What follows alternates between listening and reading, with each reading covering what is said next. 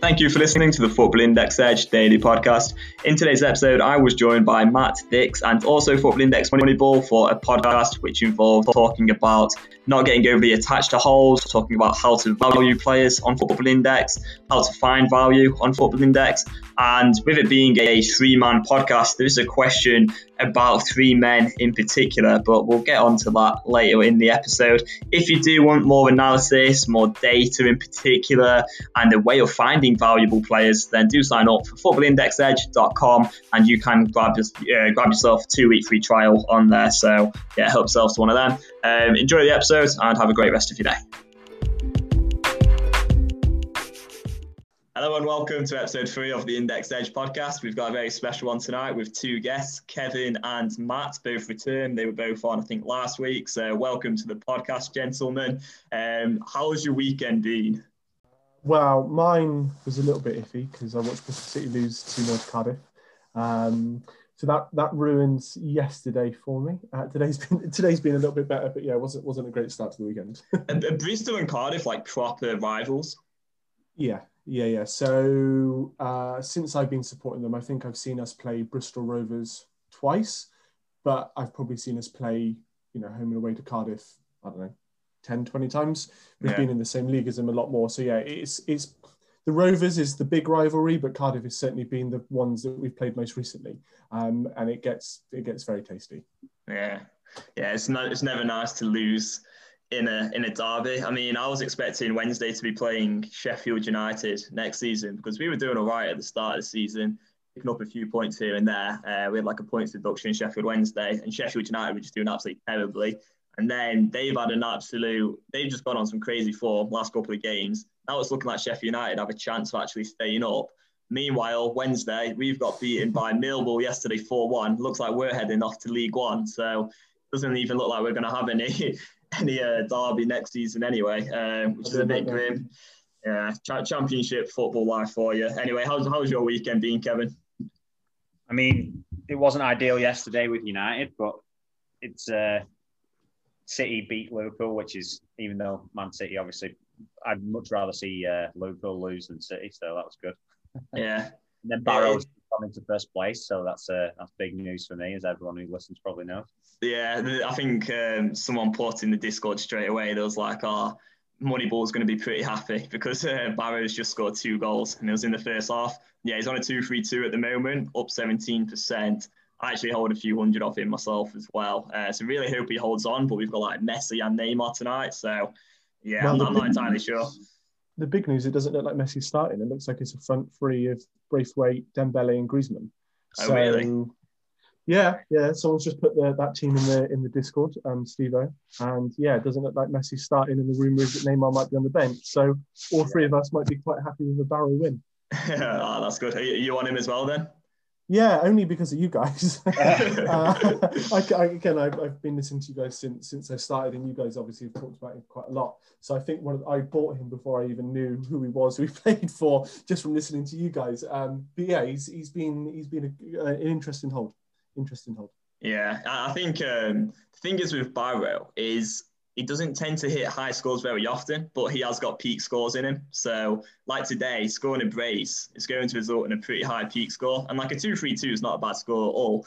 Um, yeah, he's definitely in with a chance. And I guess you have quite a high upside as well. If he was to move to a better side in the future, then he's going to be hitting much better scores because Bologna aren't like the best team in Serie A, far from it.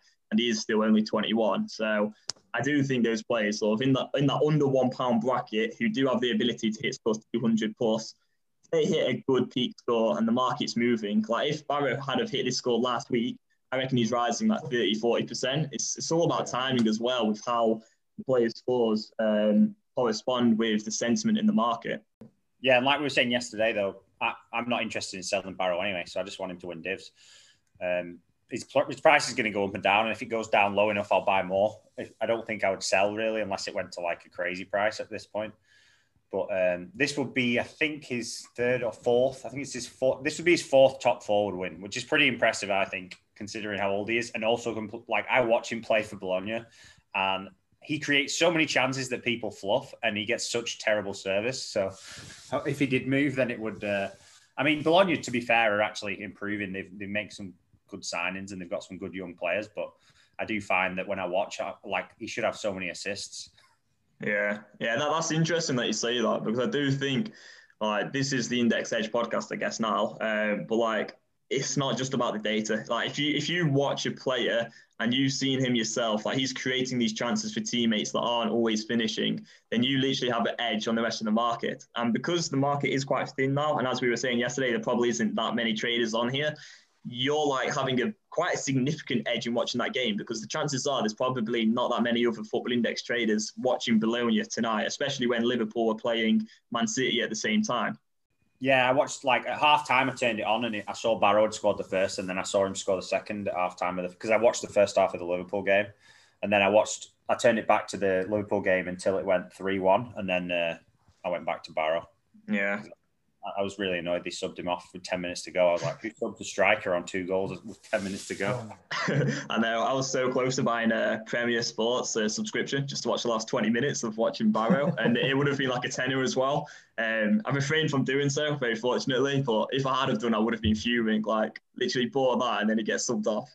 Uh, but yeah, I think I watched the Chelsea game tonight, and I watched the Liverpool City game, and I thought it was quite an interesting game. Like Phil Foden really stood out for me, but and I, I, bought some actually following that game, uh, but I still don't think he's actually got that great potential of earning dividends on Football Index because his PB performance, like his PB is just not that great. Like I think someone said he only completed like around 20 passes or so. So yeah, he's like an unbelievable player. Like that ball in for the free kick where they scored from and it was offside it was like an incredible ball. The goal was absolutely insane. He had a really great performance, but in terms of the football index hold, I'm still not 100% convinced, despite buying him. I feel like I'm buying him more for speculation that other traders will buy him. Uh, but the other thing is, like, he said recently that he wants to stay at Man City for the rest of his career.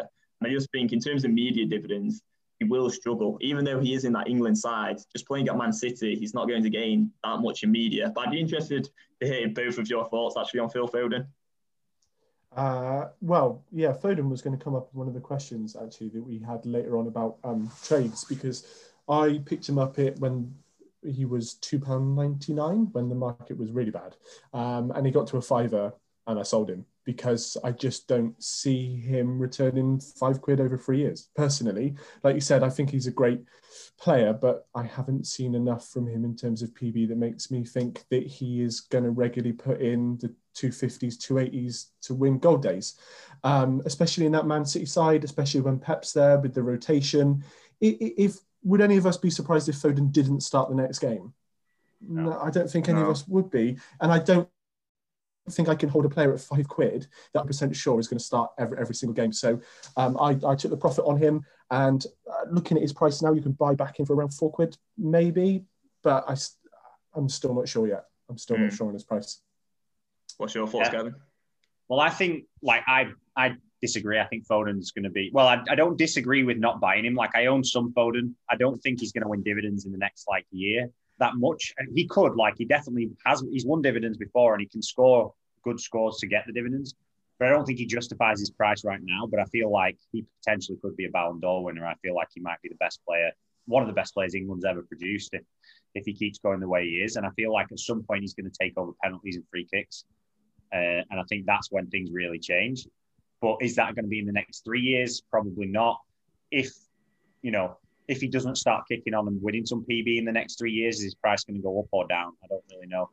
Uh, mm. Uh, he's I feel like if he was 22, 23 and he still hadn't proven that he was, you know, the next big thing, that doesn't mean he's not going to be it. It just means that people will start getting impatient and start selling.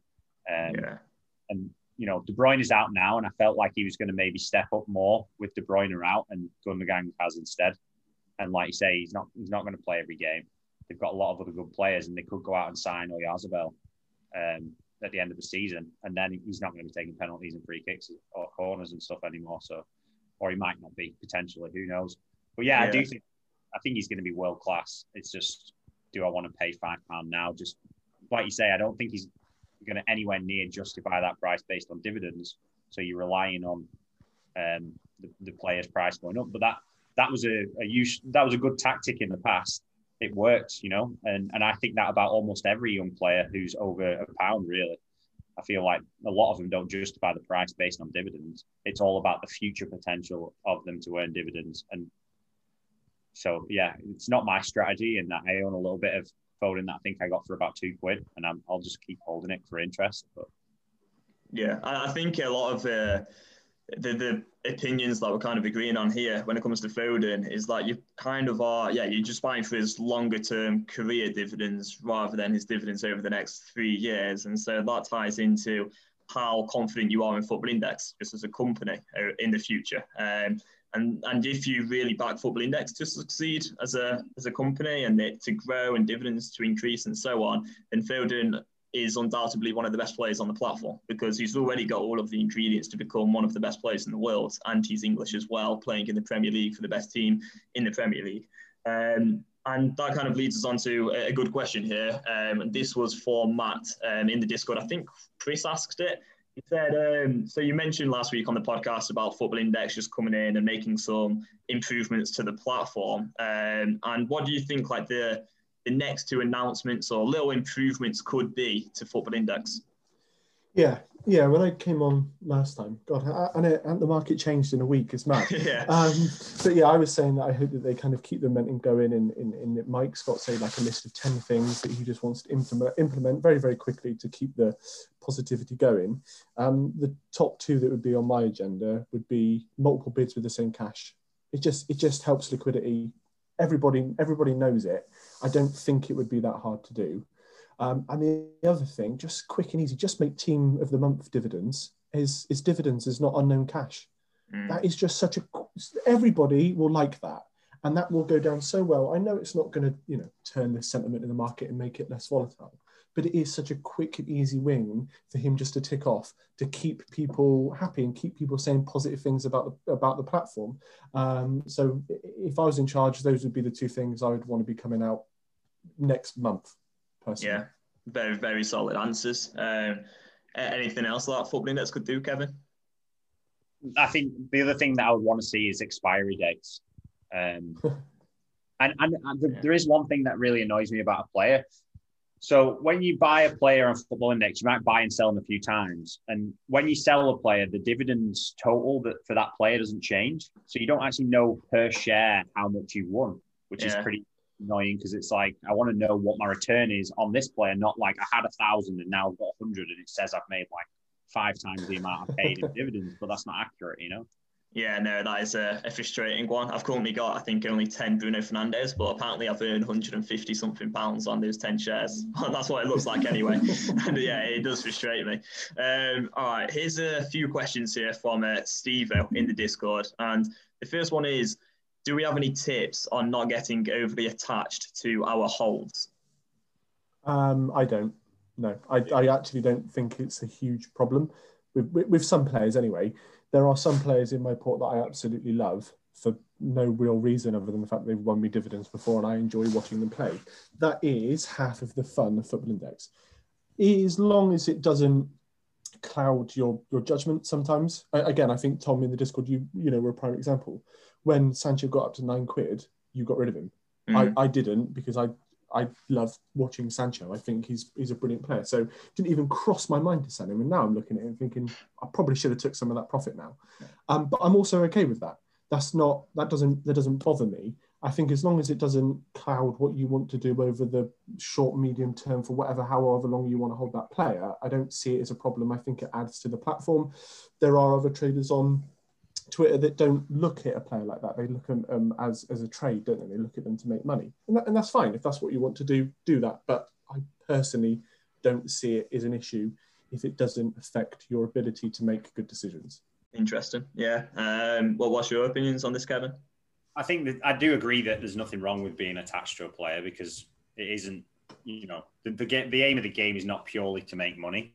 Obviously, people want to make money, but for me, especially, like I've definitely, the one thing that I've learned from all the drops is that I enjoy this platform a lot, and and it's not just about the money. Like I, I wasn't, I'm not devastated that it, that it's gone down, and I think it's going to go back up. But if it didn't, I would still keep playing. You know, I, I like the the game that they've invented. You know what I mean?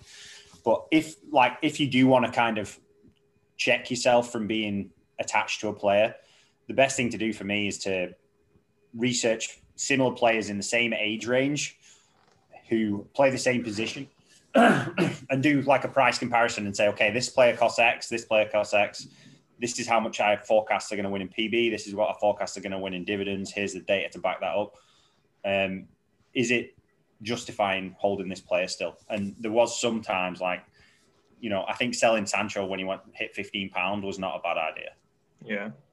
Yeah, it's interesting that you say that because that was something that you used to do a lot in your player tips. So, unlike most traders, when you would tip a football index player for whatever reason, you'd always back up all of your analysis and research into that player's stats by comparing them to similar players with similar prices, um, you know, similar age, and so on. And then you'd be able to find reasons for why your player was actually better than those alternative choices. So that is quite a good idea, actually. Um, yeah, my, my opinion on this is that holding a player um, and getting attached to them is a very easy thing to do. And it can be enjoyable. Like you've mentioned how you're holding Barrow, you don't really care too much about his price fluctuations because you want the dividends and you know that he's a viable player and that longer term he's probably going to rise.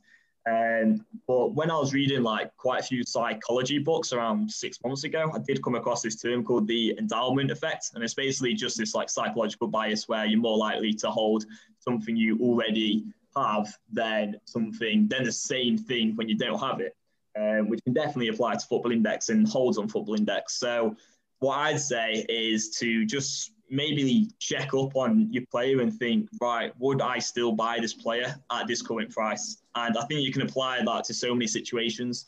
So, if you've got Sancho at five pounds and then he rises to ten pounds, ask yourself, would I still buy Jadon Sancho right now at ten pounds, or am I only holding him because I hold him?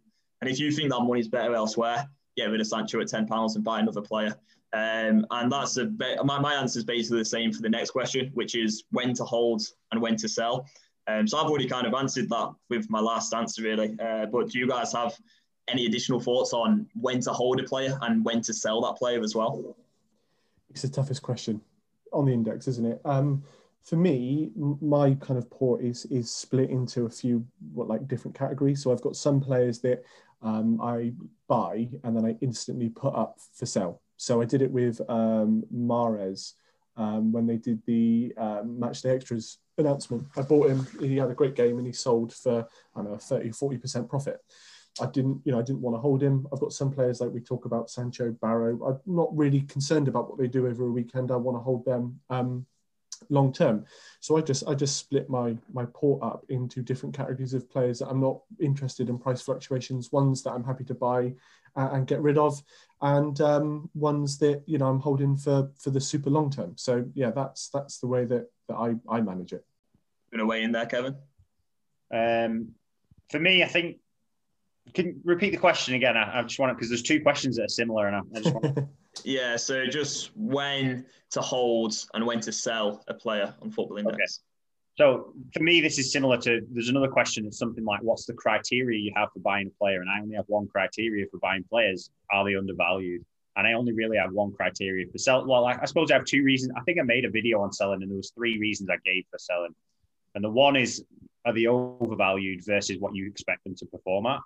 The second one is is there somebody else who you feel is better value, even if this player is still good value? Like this morning, I have quite a bit of Jonathan Panzo who plays at Dijon, and I bought him ages ago. He's a young player, so I, I don't mind holding him. But I noticed that Kimpembe was 34p and someone was offering 39p to buy Panzo. So I just sold him and bought Kimpembe because I was like, I think that's a better deal. Yeah. I can't remember what my third reason was now, but it, that, that's basically how I do it. Yeah, basically just checking whether they're overvalued or whether you think there's better value elsewhere. Um, oh yeah. The third reason that I gave in the video was if you need the money. Mm. Like if you need the money, you just got to find the player you feel is the most overvalued and then try and sell them. It doesn't matter if you think they're going to go up or down, or if you think you know they're still good value. If you need to get the money out, you've just got to get rid of someone. Yeah, that's a great point to be honest, and it's not really spoke about that much. But like, I do feel over the last couple of years, a lot of people probably did maybe expose himself um, in terms of putting in a lot of money into Football Index. And yeah, if, if you need that money, you, you need to get out of it. And some people are going to have to just take a loss. And like the prices now are nowhere near what they were in like February 2020, like 12 months ago. Um, so people are going to be taking losses, but if you need the money, then you've, you've got to do it really. Um, and it's a frustrating thing, but it, it just has to be done. Um, but yeah, when to hold, when to sell, I think it's just a case of looking at that player. Would you buy them? Are they overvalued? Are they underpriced? And just kind of try and make a decision as objectively as possible, um, and maybe pretend you don't hold that player. The other thing is maybe just like, and this this is a little bit of a separate point to yours about just like how you value them, but I think you do have to also take into account just the sentiment in the market, like upcoming fixtures, form, maybe transfer, just kind of the general sentiment. Um, but I guess if there is sentiment in the market, that's going to have an impact on other players' prices, and so that does tie into your point about comparing player prices as well. Um, so yeah, it's a hard one, isn't it, for people in the moment? Because over the last what week, you've probably seen, or two weeks, you've probably seen Sancho as low as five pounds and as high as nine pounds. So it, it is at the moment one of the hardest things to know when to hold and when to sell. So it it really does just back up that that idea that you have to have a, a bit of a clear plan of what you really do value a player and how much you think he's going to win and what does he mean to your port and you know all of the things that you think are going to happen if, if if there's a massive price uptake does that change what you really think about that player? Is it like me with Foden? I was very happy to buy him at £2.99 and very happy to hold him at that price. But as soon as he went up to five quid I got rid of him.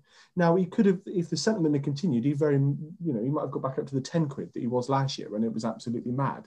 But I was very happy to take that profit then and there because I knew that that's what I valued. I valued him at less Mm. And I think that in this market where we're seeing such big swings and such big um, price changes, just make sure that you've got a good idea of what a player is worth. And if he hits that, just just get rid of him because you you've always got the opportunity to buy back in in the future. If things change or the you know we, we've got I don't know market makers and more liquidity or they you know change the media monitor or whatever and you've got brand new information you can buy back in. That doesn't mean you're a bad trader that doesn't mean it at all. Um, so yeah, it's just it is tough. It is it is a good question because it is probably one of the hardest things in, in the market right now. Yeah, I think so. Um, the other thing I'd say is just to generally avoid trying to be like a perfectionist. That's something that I'm definitely guilty of in the past because it's so hard to execute a trade perfectly. Like I was a bit down with myself the other day when I sold Sancho at eight pounds twenty when he was rising, and he ended up winning Star Man Match Day dividends on a gold day, twenty eight p. I'm thinking oh, I just missed out on twenty eight p, and he's risen up to a peak of nine pounds. Everyone's buzzing on the timeline on Twitter. Everyone's getting carried away. You know, can't wait for the dividends the next morning. But then a week goes by and he's down at like six pound forty now, and I'm buying back into him now today and last week I thought that was a terrible trade. Now it's turned out to be a good trade. So you just don't know what's going to happen. Like you've just got to take it day by day. Um, but unlike the contrary to that, you also have to try and zoom out and maybe have a look at trades not purely based on their price fluctuations every single day and look at how how you've performed maybe over a few months or even a year. Um, because things on Football Index can just change so quickly and you don't know whether selling Sancho at a certain price is going to be a good trade for, for like another few months. Like it might be a bad trade one day and then be a good trade the next day. I think as well, it's important to focus on probabilities and not on real real results. Because what was the probability that Sancho was going to win? Like, and you were going to be wrong, and he was going to go up to nine pounds. It was probably like at least one in fifty. And so the other forty nine outcomes, it would have just fallen down to six pound anyway, and you wouldn't have even thought that it was a bad trade for a day or two. Mm. So, you know, what actually happens and what was likely to happen, the more important thing is trading on base based on what was likely to happen. Yeah, it's a great point. And like on that day, Sancho did actually only hit like a two three six, which isn't even yeah. like the best score for like a midfielder. Like today, it's another gold star match day, and you've got a two nine two up there and a three two five, like Golovin and Teji Savanier. So Sancho's not even coming close if it was just another match day, basically. Yeah, exactly. It's a lot of luck involved, so you can't really focus on the outcomes. You have to just focus on probabilities. Yeah, absolutely. So then, uh, next question, another one from Steve over here. Um, how do you find value on Football Index? Already touched on this quite a bit, uh, but how do you actually go about like researching? Maybe what tools do you use to go and find the players that you think are most valuable on Football Index? Well, uh, before the data center and all those types of things came out. I just listened to you guys on the pod, uh, which I shouldn't really admit. It's probably why I bought Odegaard at four pound fifteen. Um, but since since I've since I've kind of learned a lot a lot more, then yeah, I use the tools that are available. The data center, as you know, I recently signed up to to Edge as well, and I definitely didn't value. I guess I didn't realize the value that those tools actually have when you can very easily compare players. And it does take a little bit of, you know, like what Kevin was saying, it takes a little bit of that, um, of that um, getting too attached to a hold out of it because you can look at a player and say, right, okay, well, I might like really like him, but I want to buy players in this bracket and he's overvalued now, so I have to sell him and I can buy this other cheap one. But traditionally in my port, I like to buy players that are under the age of kind of 26 are playing in a PB league. I don't hold anybody that's not in a PB league, um, and the majority of them, um, majority of them will play European football, and have got the Euros and those types of things coming up because um, I, I, want to earn divs because it's a nice feeling. So yeah, that's that's kind of what what I'm doing mainly um, at the moment. As I mentioned on the pod when I was on uh, before, I, I had mainly players that were capital appreciation, which is a little bit hard to do right now. Um, so yeah, I've mainly got dividend winners under the age of 26 playing in PB leagues. Yeah, standard stuff there. Um, yeah. I, I, for me, it's it's a case of like, what's their potential in a couple of years' time? Because I'm looking at the top 100 now, and I think most of those players aren't going to be in the top 100 in a year or two. So I guess for me, the main thing is like let, us have a look at their player ranking. If if you got Vlasic like 500, and I'm sorry to bring him up, but it's got to be I knew I was waiting for it. so yeah, you got Vlasic like the 500th most expensive player or whatever he is. In my opinion, he's going to be in the top 100 most expensive players on Football Index in, in two years' time. So that's kind of why I'm buying him. Um, it's probably not the best way to value a player, but I just there's so much uncertainty around where like Football Index is going to be in terms of like what the dividends going to be, what territories we're going to go into. There's just so much uncertainty. I'm not the biggest fan of looking into like how, uh, what sort of returns is this player going to return because things just change so quickly. Like Trent Alexander-Arnold being taken off corners and Robertson taking set pieces results in Trent earning like half as much in dividends. Um, so how can you make career dividend estimations based on like one season when Liverpool are dominant and then the season after they run out of energy and they're losing 4-1 to City? So it's a really tough thing to do um, to value a player, but for me personally, I'm probably having a look at like where I actually just think they're going to be in those rankings, and that does come down to their match day immediate dividend potential, and I look into a lot of statistics, um, look at their base scores, look how many goals, assists they're getting as well, and just kind of try and make a very, very rough estimate. But I don't personally believe in you. I, I just don't think you can actually make that great estimates on like how valuable a player is on Football Index. Um, and I think that's partly what caught some people out when they were buying like Sancho at 15 quid because he'd earn like two quid in a month or whatever, and then people were extrapolating that data and saying that he's going to be a 50 pounds player. I, I don't buy any of that. So that, that's my opinion. Um, and yeah, I, I, just think you guys just go with it and try and try and find the most valuable players based on who you're gonna who's gonna return the most in a few seasons time. But it also depends on like whether you go long term or short term trader, and there's so many variables to take into account. Uh, but yeah, interested your views on this one, Kevin. For me, the, the thing that I focus on is always what what needs to change for the price to change, and you know how likely those things. So for Trent as an example, I don't own Trent, and I never, I don't think I've ever held Trent. But now that he's lost corners, his price has dropped, and, and it's affected his PB. So what needs to change for him to decrease in price now? Probably needs to get injured. Probably just needs to start playing badly. That's that's pretty much it. But what's what's the upside? He could potentially get back on corners, and in the future he could be on corners and free kicks and penalties. You know, he could be on everything because he's just good at set pieces, mm. and he's going to get better as he gets older. So like the that's the kind of things I think about with players like I mentioned on the pod yesterday about Donny van der Beek. I'm like, that's kind of my theory there. I'm like, what needs to change for Donny's price to go lower? I mean, he, he basically has to be shot. And, and you know, like, I don't understand. You know, he's, he's at Man United. He's a he's a class young player. Plays for the Dutch national team. Like, he's not going to be there forever if he's not playing. So he's either going to start playing or he's going to get a move. So if I don't see many downside risks and I see a lot of upside because even if he gets a transfer, I feel like he'll get some media. So like that's the kind of things I think about. And with Sancho, like when he was 15 pound, that was all. That was kind of my point. For my, I did used to have a Patreon, and I wrote a, post about um, Sancho because I was like, be be wary because what what needs to change in the positive for Sancho's price to keep going? He has to become basically Neymar or Messi, and you know that's not an easy task. And what's the downside? He gets injured. He starts playing badly. Like there's so many risks. But now I don't like don't get me wrong, I think he's good value now because he is a good player and there's a huge upside from from where he is in terms of the number of dividends he can win in the future. But at fifteen pound, I didn't really feel at fifteen pound before the dividend increase. I don't really know if that was before or after he was at fifteen pound, but I wouldn't have been confident at those prices.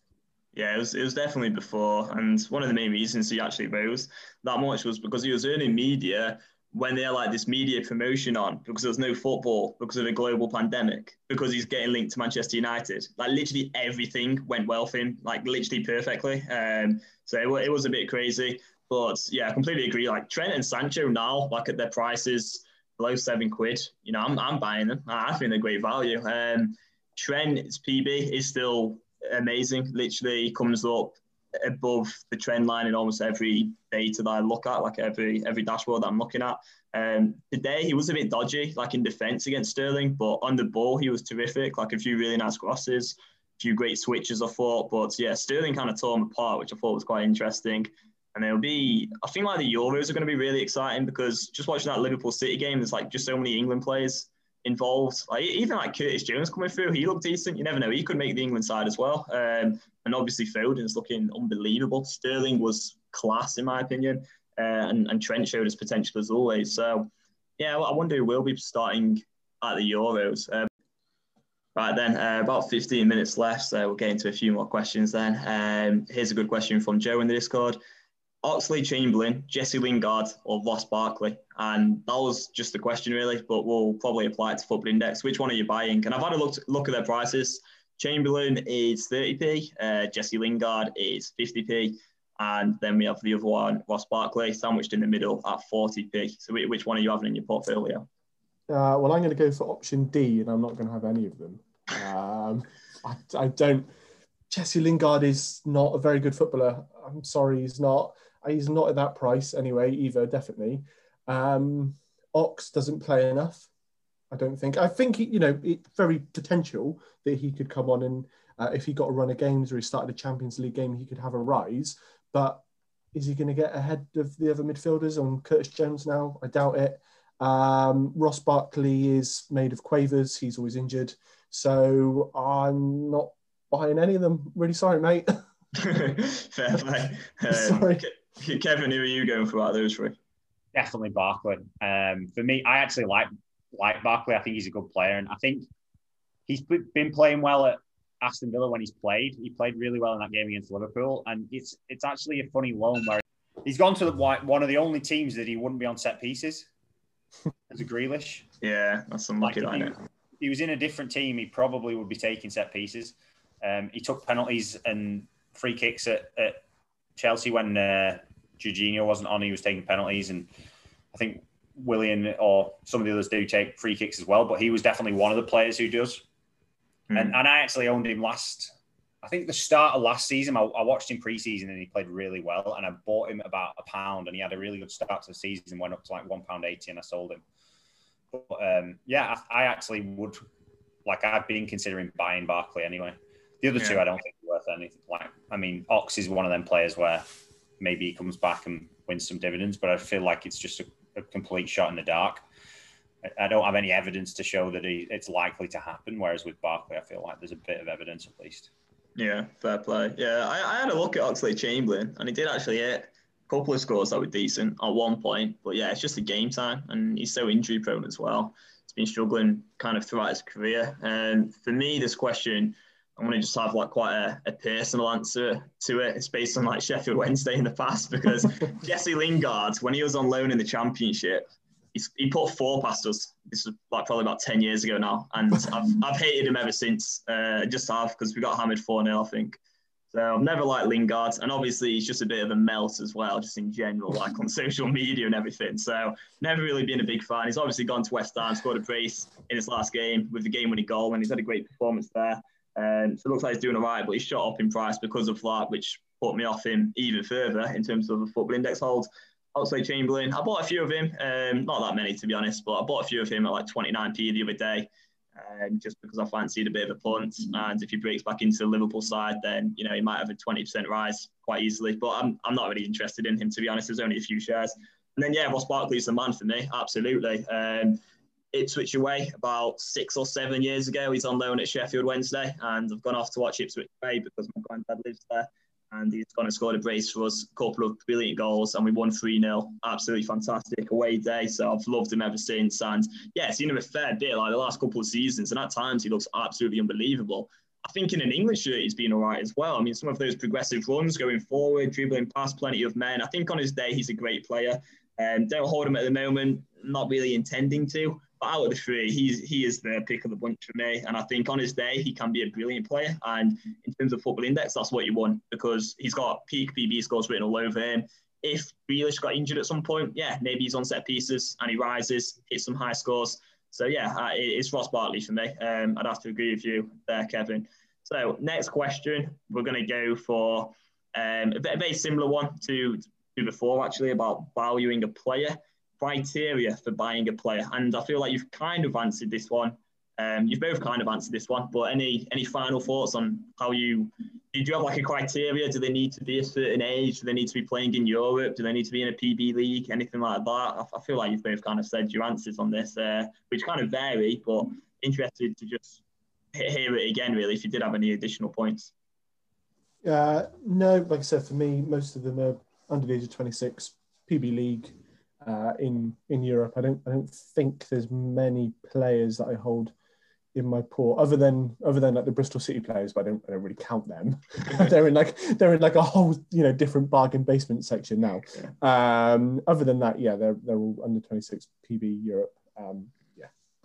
When when the market is more competitive, so before the crashes, when it was much harder to find value, then I used to the, the criteria. I don't have any criteria in terms of age or anything like that. The only thing I did is I compare. I always compare people of the same age uh, and in the the same position to, to try and find whoever is the best value in that category because I feel like you can find value in any category really. Mm. Also, some categories you might feel are just completely under undervalued on their own, but um, so that's what I would do. It's not necessarily like I will. I'll buy David Silva. I'll buy Frank Ribery if I feel if I see the right price. I feel like every single player on the index has a, a, price that I think they're worth, and they're either below that or above that. And if they're far enough below, then I'll take a punt on it because yeah, you know, you're not going to win every single bet, but you, you as long as you get the right percentage of them, that's like with David Silva we were talking about yesterday, 15p. Doesn't matter that he's old or like even if he wasn't playing in Europe, I'd probably still still buy him. Yeah, fair play. I'd say like one thing I've seen over the last few seasons on Twitter is this like checklist. And I once saw this checklist by a trader. I can't remember who, but it literally had hundreds of likes and like loads of retweets on Twitter, and everyone was saying, "Yeah, it's amazing." And it was a checklist that basically was like PB League, Europe, Euros, set pieces, peak score over 200, maybe average over 100, um, plays every game, blah blah blah. And don't get me wrong. I think it is important to hold players who already look like they've got a good chance of earning dividends. But my only worry with making these checklists and having a real set criteria for players is that often those players will already have a high price and you're paying a premium because of their past data. And so you do need to be having a look at that upside as well. So, you know, I'm not saying buy riskier players because, especially with the removal of instant sell and the order book system, you need to focus on intrinsic value and it will depend on your risk preferences. But at the same time, if you're buying, I don't know, um, like Golovin today, so he's had a great game and he's hit a 325 and, you know, he's in form, people are going to buy into him because he's hit a few high peak scores. But if you look at him and he's over two pounds now, and then you've got other areas of the market where players are like, like Musa Barrow, I don't know, 80p, and he's returns probably just as much as Golovin and Barrow is like three years younger.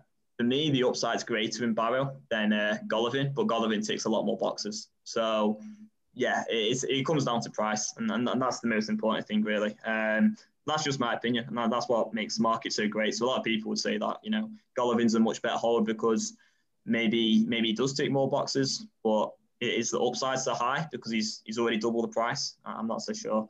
Um, next question, another great one from Pizarro top three trades on Football Index. Uh, I'm going to enjoy answering this one myself. Over to you, fellas.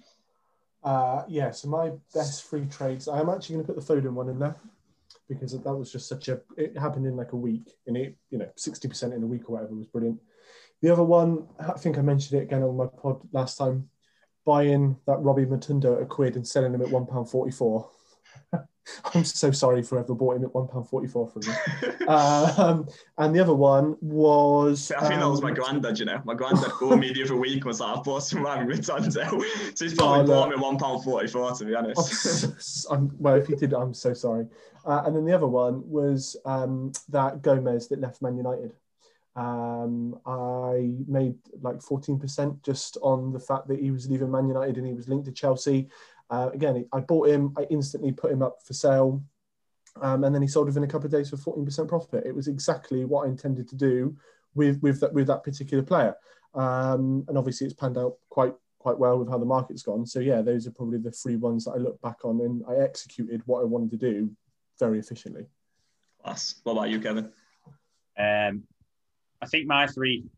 It took me a while to think of these, but I'm pretty happy with what I came up with. So um, there was Munir El Haddadi. I made a video about him. I think he was about maybe 50 to 70p or something when I made the video. And then he won, I think he was at one point, he, he was like top three dividend earners for the season last year. Um, and I'm pretty sure he won like three star men gold days or something like that. And then I sold him at about £1.40, I think, eventually. So I've won like maybe 50p in dividends and then sold him. So I, I think I made like 300% on that. But I was happy because I made the video, and whenever I make a video, I want the people who watch, if they do buy them, to, to make some money. And the same with Maxwell Cornet. I bought, I made a video when he was about 75p, and I think he won Top Man and Star Man two weeks in a row.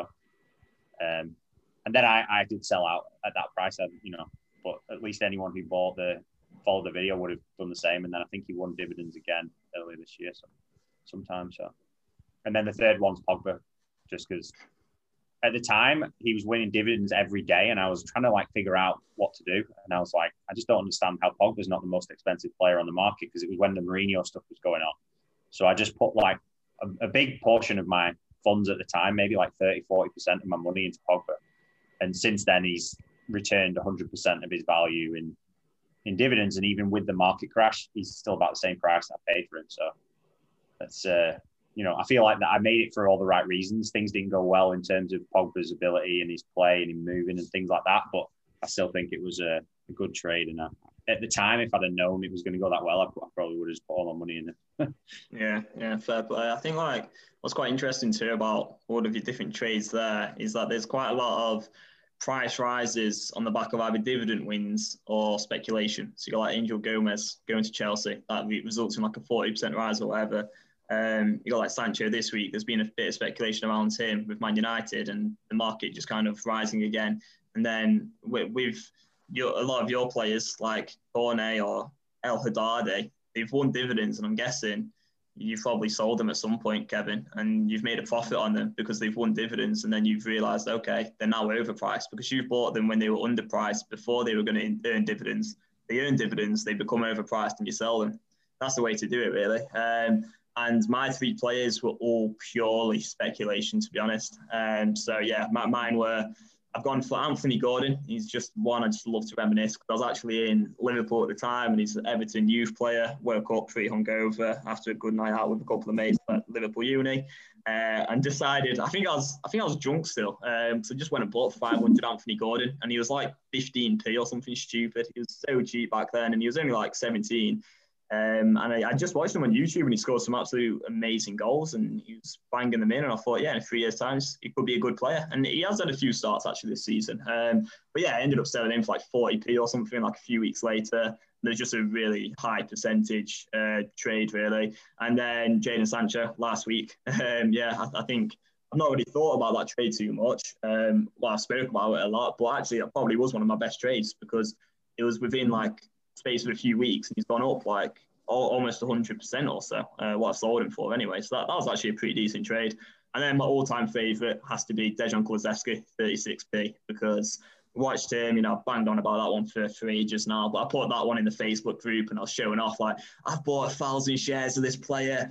Everyone buy him now because he's going to be the next big thing. And like no one had ever heard of him. Like he's off playing under 18 football for Parma, like or no, he's no for Atalanta at the time, wasn't it? Yeah, he went on loan to Parma. But yeah, he's, he's for Atalanta under 19. So I just watched a few videos on him. I was thinking, to be fair, this guy looked insane. And then about 12 months later, he's flying because he's playing well for Parma and now he's at Juve. So ended up a good trade. Um, and I remember putting on Twitter as well about that one, retweeting this in six months' time. Just bought Dejan Kulusevski for 36p, and then I was able to retweet it in six months' time at like a two or three hundred percent rise. So it, it, just made my profile look good. Probably helped me get a few followers or whatever. It's just purely egotistical. Um, but yeah, I enjoyed that one. So now I have one extra one actually.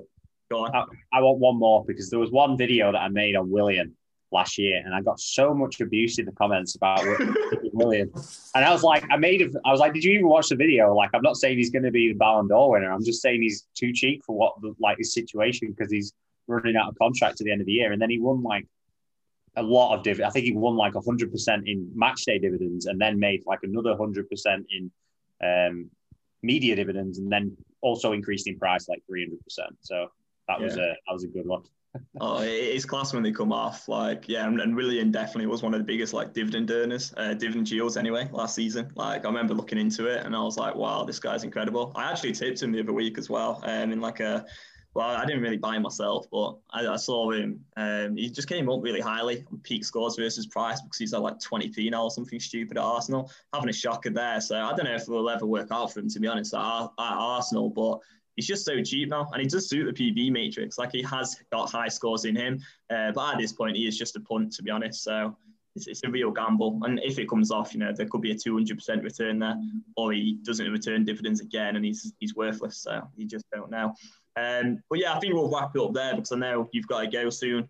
Kevin, uh, there's one or two more questions, but maybe we'll do this again next week and we can ask them then. I have actually got time now. I'll put it off for half an hour, so it's up to you. Oh, are you sure? Yeah, yeah. I, I told them to wait till half 12. All right. No, that's great. Cheers. Um, I was a little bit reluctant to ask this one, but, you know, as you're staying, we'll go for it. So, fellas, threesome with anyone from Football Index. Uh, you've got football players. You know, you could choose anyone on the market. You got FI Towers or Football Index Trader. And this is a pretty weird question from Steve but I'm not going to lie. It, it did make me chuckle when I first read it. So, yeah, go ahead. Um, let's hear your answers. yeah, I'll, I'll, go sensible and I, I will go players because there is, uh, you, you never quite know who's behind the avatar on Twitter. So I don't want to go saying names and I have no idea who they really are. Um, so I'm going to go for three players. I'll go Kimmich, Bruno, because they're just unbelievable dividend winners. And then I'll go as an outside punt. I'm going to go Adam Webster, Brighton centre back. Outside chance of getting into the England side. Um, and I think you can pick him up for about 20 odd P. So I don't think that would be, if I was going to have three players as in one as a bit of a punt for a threesome, I'm going to put him in there as well. I don't actually think he's a bad looking lad uh, as well. so I, I, can tick that one off uh, from a threesome list as well. nice. Was uh, was Webster at Bristol City at one point? Yeah, yeah, yeah, yeah. We, we got him in from Ipswich for a couple of million, and then we sold him on for like 25 million. He's our record sale. He's brilliant at bringing the, the ball out from the back. He's got a great pass on him, and yeah, there there, there has been rumours that he is uh, Southgate has watched him, um, and he's you know he's he's in the line for, for an England call up. I, he isn't going to go to the Euros. I'm not I'm not that silly. I think there are mm. better players better players than him, but I could easily uh, see him getting a call up for um, you know for a friendly um, and those types of things. So yeah, I'll just pick him because it's a bit of an interesting, bit of an interesting question. So I'll put I'll put a cheeky little punt in there. Yeah, I like to hear it. And, and and yourself, Kevin? Yeah, I was trying to decide how I'm going to answer this in terms of what what the, what the context of the question is. I think I'll go for the three players that, or the three trades I would like to take back. Nice. Because I thought that would be interesting, but I definitely would like to take back my Alex Garcia trade uh, which I, I went like super heavy into him. Like I don't know why. I just like lost my mind one day. And was like obsessed with trying to find value or potential players who were gonna who could like rise a lot because I think it was early on in the youth boom, and I was like, okay, these players are, are kind of potentials for the next youth boom or something like that. So that was one terrible one, and I've still got all them. I'm just waiting for him to break through at Eibar and hopefully become a world beater. Um, Erick Gutierrez at PSV is another one who doesn't even get on the bench really for, for PSV, and I was convinced that he was going to be the next big thing. and then uh, I think the third one probably uh, Vietto, who which I feel a bit hard done by in his. He went to I think he went to Saudi Arabia or something, but he was. I watched him play against United live when he was playing for Fulham, and he was a good player. And I thought he was on loan from Atletico. Um, and then he went to Sporting Lisbon and he nearly won dividends one day in uh, Europa League. He nearly won a star man because I think he came second, but the, someone else beat him as a forward. And then he's gone to Saudi Arabia and he's virtually worthless now. Yeah, I think I seen him the other day with a buy price of seven p, and I, I was going to look into it, thinking, geez, he could be some value, and then I just thought, no, there, there's no chance. Some something's gone seriously wrong here. Um, but yeah, that was a weird take on the question, that Kevin. I think the question was actually, what's your dream FI threesome? I probably should have asked it better, but I feel like you've gone for the worst threesome ever well, and, and, I don't, yeah, because I don't really, I don't understand the question unless it's like, who do you want to have sex with? And I don't know, I don't want to answer that. So that's fair play. Um, I mean, you may as well just, yeah, make your own take on that question. Um, I think there's various ways that you could answer that one. Um, for me, uh, yeah, I'm just going to go for the players that I like the most. And I've actually read it again. And yeah, the question was, what's your FI threesome feel free to interpret how you like. So I mean, you know, you did interpret it how you like. Um, but yeah, because it's threesome, I'm thinking now that it means I'm involved as well. So there should actually be two other people. yes, yeah, yeah, yeah. That's so, good so technically, we've just but, made uh, it. We've all just made it a foursome. pretty much. I mean, why not?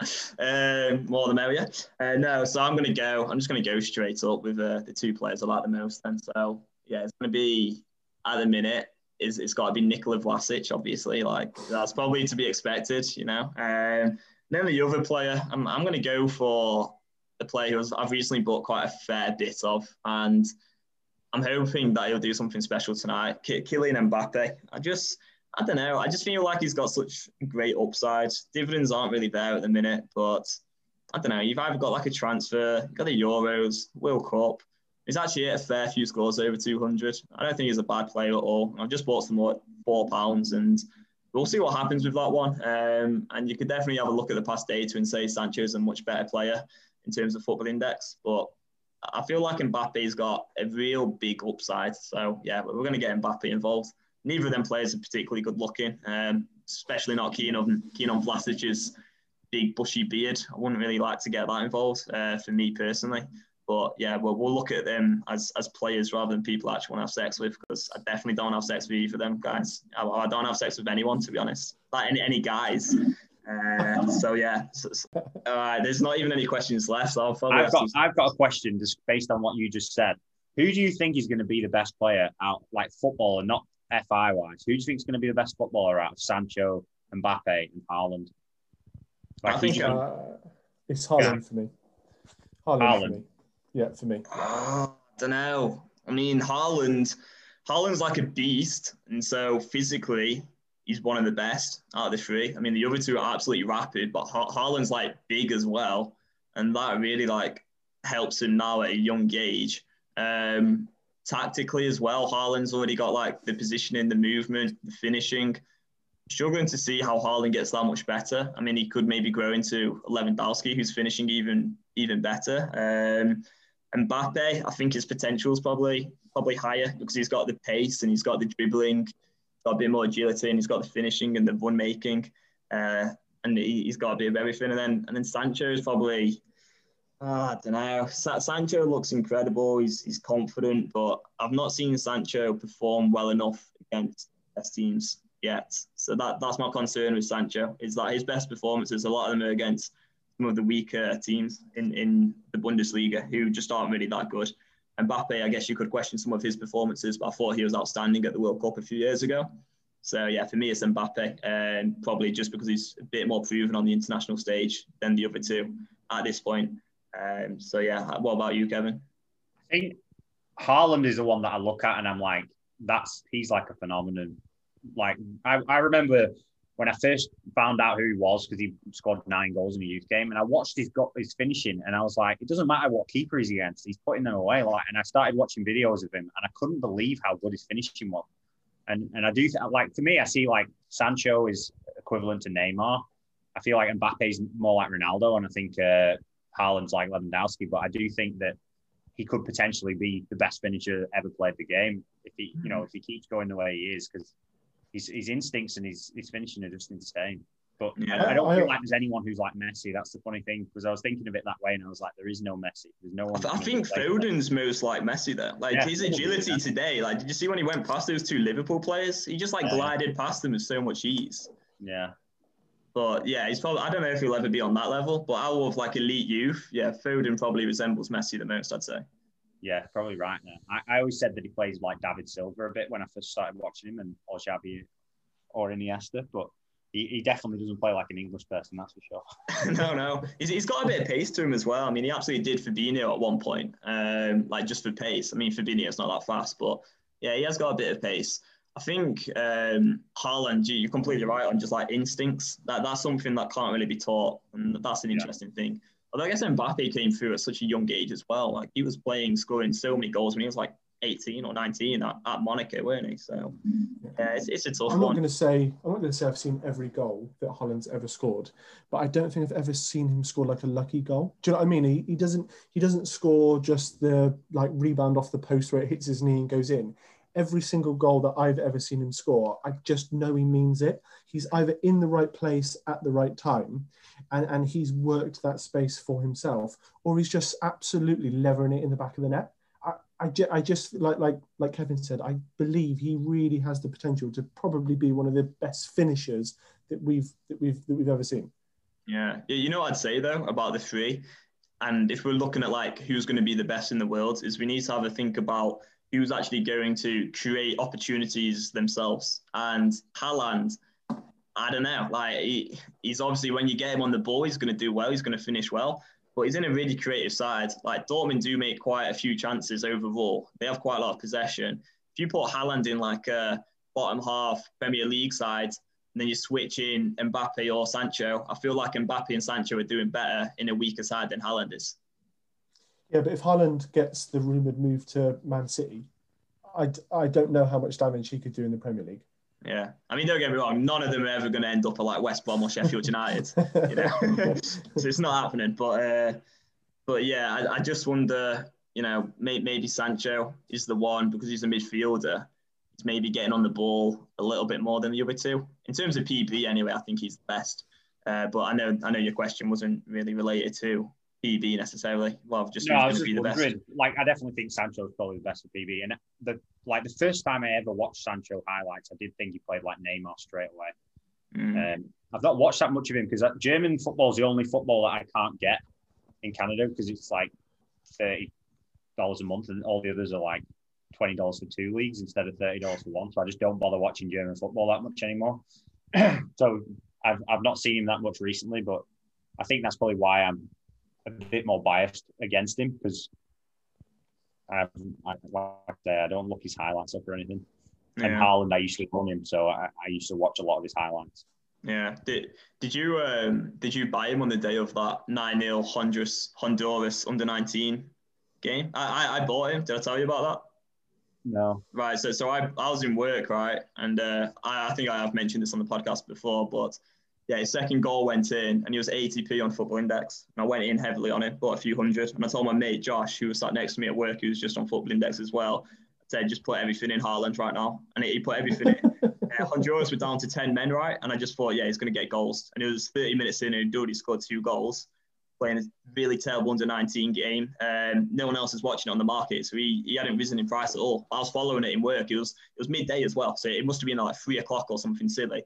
Um, so yeah, I just went in heavily. I think it was under 20 World Cup.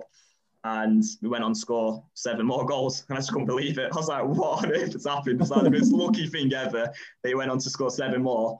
And then he had a 30% rise, went up to £1.20. And then this is where the story falls down because obviously on that rise, when he went up to about £1.10 or £1.20 or whatever it was, I was like, all right, we're cashing out now. I sold them all um, at like £1.10 or £1.20. And I don't know if I've even ever bought him bought back into it. But I absolutely wish I held on to hundreds of uh, Haaland shares at that price following that game. Uh, yeah, it definitely pays to do do a bit of uh, watching of like young players, especially when there is attention on them um, in like these rare games, because you can get a bit of an edge in watching them in those games, or at least following what they're up to. Then you might just beat the market for timing alone, because there's not that many traders on Football Index, in my opinion. Yeah. Yeah. Anyway, we'll wrap it up there. So thank you both for coming on. Uh, we might do this podcast again sometime if listeners do enjoy it. Um, I probably won't edit out the weird parts of me saying weird stuff, but you know, I'm, I'm young, so I'll, I'll learn from it. But yeah, um, any final words, either of you? And where, where do we find you on Twitter? Do you want to like give yourselves a plug or anything like that?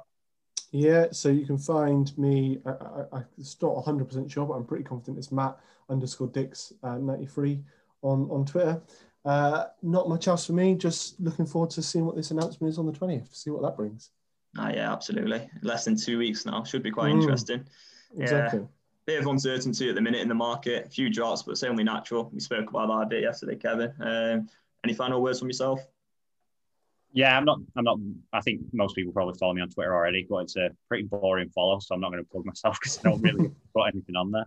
uh, yeah, just pray for Barrow. That's all I need from you. Ah, yeah, love that. I, I, hope he wins now as well. I really do. Um, although if Mbappe wins, I won't complain because I've got more Mbappe now. Uh, yeah, cheers for coming on the podcast. Thank you to everyone listening, and I hope you have a great rest of your day.